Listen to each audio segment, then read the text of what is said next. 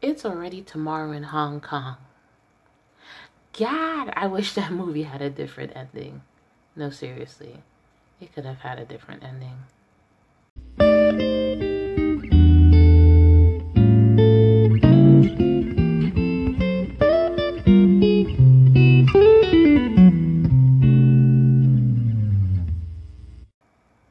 We're back. It's still hot. I'm still sweating. The drip is still immaculate. Listen, y'all. Jesus turned water into wine, and that cold glass of wine is hitting real different right about now, friends. Mom, don't say anything. Anyways, another Thursday where you listen to this podcast slash newsletter, and I give you the bochinche, which is gossip, on wine. We're growing slowly but surely, so I would like to shout out the new listeners. Welcome. Hey, to the OGs. I love you. I gave you a heart sign. The, these past few weeks have been insane, yet I get a sense of peace when I do these, I write these, and the feedback from the last episode and the newsletter has been really heartwarming. And if you missed the last podcast slash newsletter, just make sure to click on the link, or if you're on any slash Apple Podcasts, Anchor, Spotify, we have all episodes right there. So, yeah. Quarantine has taught me how to be present. Yes, I know we can't physically be present. Maybe for the social distance sneaky links. But if you do that, mask up. But I know how to make it work for me and the people who I love and adore. I've even grown closer to some of my friends that I've known for years. Yet, I've learned to appreciate all the memories. My friend Jamie reminded me the other day that we used to be outside last year. I laughed and cried as I thought about the day I took shots at this popular cookout in Philly called PNK, Pretty Nasty Cookout. I wore a shirt saying, fuck it up, sis. And I was knocking back shots of Henny, Douce, and Ciroc, and then found myself at Sardi's it's a Peruvian spot in Philly. Trying to recover. Was I wildin'? Of course. Do I regret it? Hell no. I say that all to say that as we are in this space, enjoy what you can while we are here and make it work. Me, personally, I've just hit the DIY stage with pedicures becoming my latest obsession. I may or may not have birthed my next side hustle. Who knows? But let's dive into the wine for now. First, for those who are listening, thank you. And definitely tell a friend to tell a friend. Uh, make sure to leave a comment and rate us. We need these ratings. We love these ratings. Thank you. Second, if you are a subscriber of the newsletter, please make sh- like be sure to fill out the community form. Your feedback is needed. More importantly, that's how I know who you are to get a shot at free wine. Also, follow us on Instagram at Wine Down with Cole at W I N E D O W N W I T H C O L E. Wine Down with Cole. We have an extra giveaway for every 100 followers the account gains, which means more chances to win free wine. And this also, if you go on our IG page, you'll also see a um, highlight for all the past winners. We need you guys, the winners, to share your bottles with us. So tag us on Instagram or send me that picture, email me. That works. So, for this week, we're back to answering questions sent in by our lovely fan bam. So, a lot of members asked us in the forum, how should you go about picking a bottle of wine? So, hear what I have. Hear what I have for this. If you're a newbie, there is a diagram called the wine palate life cycle wheel. So Dr. Liz Thach, she created this wine palate life cycle wheel, which shows how one develops their wine palate over time. So, in 20, a 2018 study done at Sonoma State University actually backs this up. Most people start with sweet whites or rosé, then later evolve to appreciate more distinguished wines, like reds. Reds or wines that are more distinguished. Light bodied wines are great entry points to learning how to enjoy a variety of wines.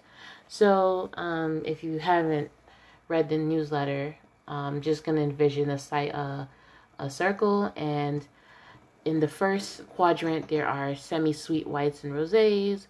So, you have your Gurts, your Pinot Grigios, your Chardonnays, Rosé, Riesling, Moscato. In the second quadrant, you have your softer reds the dry whites and rosé. So you would eventually move into drinking champagne, Pinot Noir, Sauvignon Blanc, Grenache, Zinfandel, Merlot. And then in the third quadrant, you go to Syrah, Malbec, a um, Cabernet, a Port, or Gruner. And then you end up more so on the dry Riesling side um, more of the Burgundies, the Barolos, the Madeiras, and the sherries, which are the distinctive wines. So you go from semi-sweet to softer reds, dry whites, bolder reds, unique whites, and then you get to distinctive wines. So I also like to think about the flavors I like and then find bottles that align with those profiles. I also read the labels. I also check out second label wines Second label wines are the cheaper yet great quality alternative to expensive wines. And we'll get into this into another in another podcast episode because I definitely want to go in depth on that. I also check out the sale racks as well. But when it comes to wine that is on sale, however, keep these two things in mind. Number one, the ideal consumption window for that specific vintage which is the year, is probably over.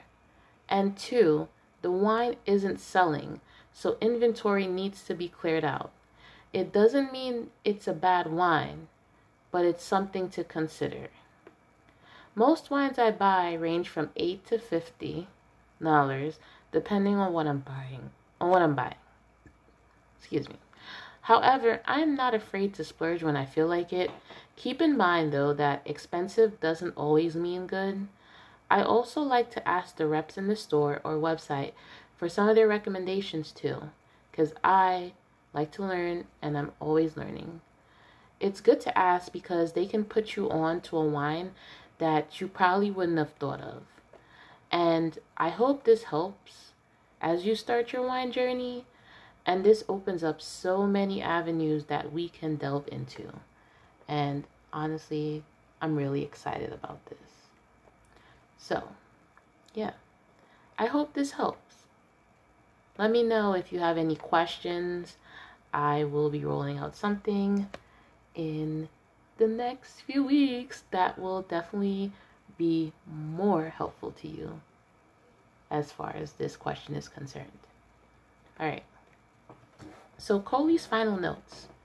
Yes, my final notes.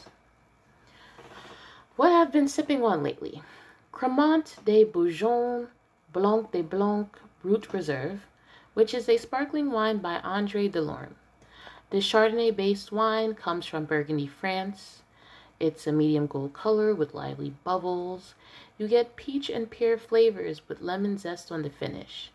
It's a bit dry, but I think that's why I like it so much. This wine doesn't do too much, and I found it to be a nice starter wine. This would pair well with seafood.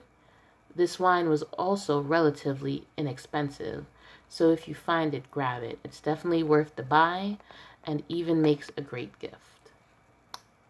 Next, we like Andre too, but here's another alternative. So, for this one, I chose the Brut Cava by Segura Viudas. It's really one of my favorites. Like it's underrated. I don't know why people don't get this wine, but I love it. The price target is $11 USD, but you might get it on sale for 9. It's clean and elegant, yet rich in flavor. This sparkling gives aromas of citrus and tropical fruits. It is very fresh and well balanced on the palate, quite dry and long on the finish. I love this as another starter wine and it com- complements pizza, grilled chicken, or shrimp. My latest pickups. So the first one I have is the Riviera Rosé by Marjoram. I kept on getting ads for this. I still get ads for this, honestly. So I picked it up. It gives off a pale pink color with hints of orange.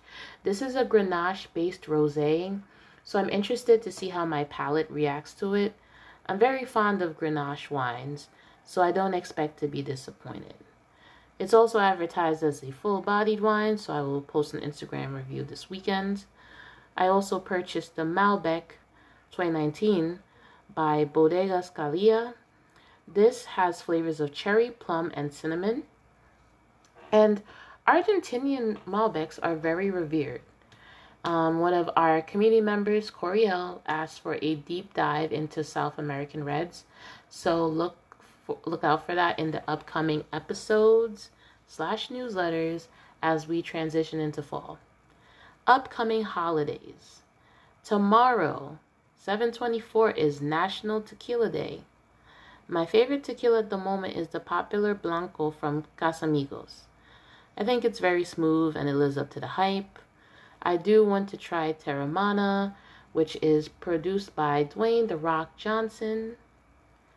What tequilas have you been got? What what? Whoa. What tequilas have you guys been drinking? Seriously? Yeah. Let me know. no, I like, it's always so funny because every time I like speak, I'm just like, whoa, word vomit, but we're here. Wine and Cheese Day, 725. Who doesn't love wine and cheese? Unless you're lactose intolerant but I feel like there is some good non dairy cheese out there. I will be investigating this too. However, it's a really dope pairing, and I will dedicate a whole episode slash newsletter to this. If you do partake, let me know. I'll share some cheeses on um, Instagram stories this weekend. And what I'm wearing t shirts from Shift World. It's a social conscious lifestyle and apparel brand. I love their mission statement and they make some pretty rad tees with taglines that inspire and motivate. Latinx owned and woman owned.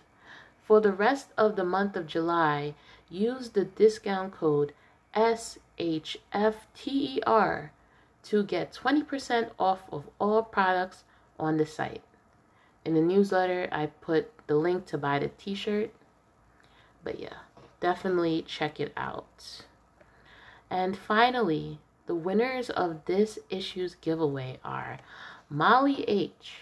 And the bonus bottle winner, winners, winners, winners are Sandy C. and Thomas G. Guys, I will reach out to get your information and ship your bottles,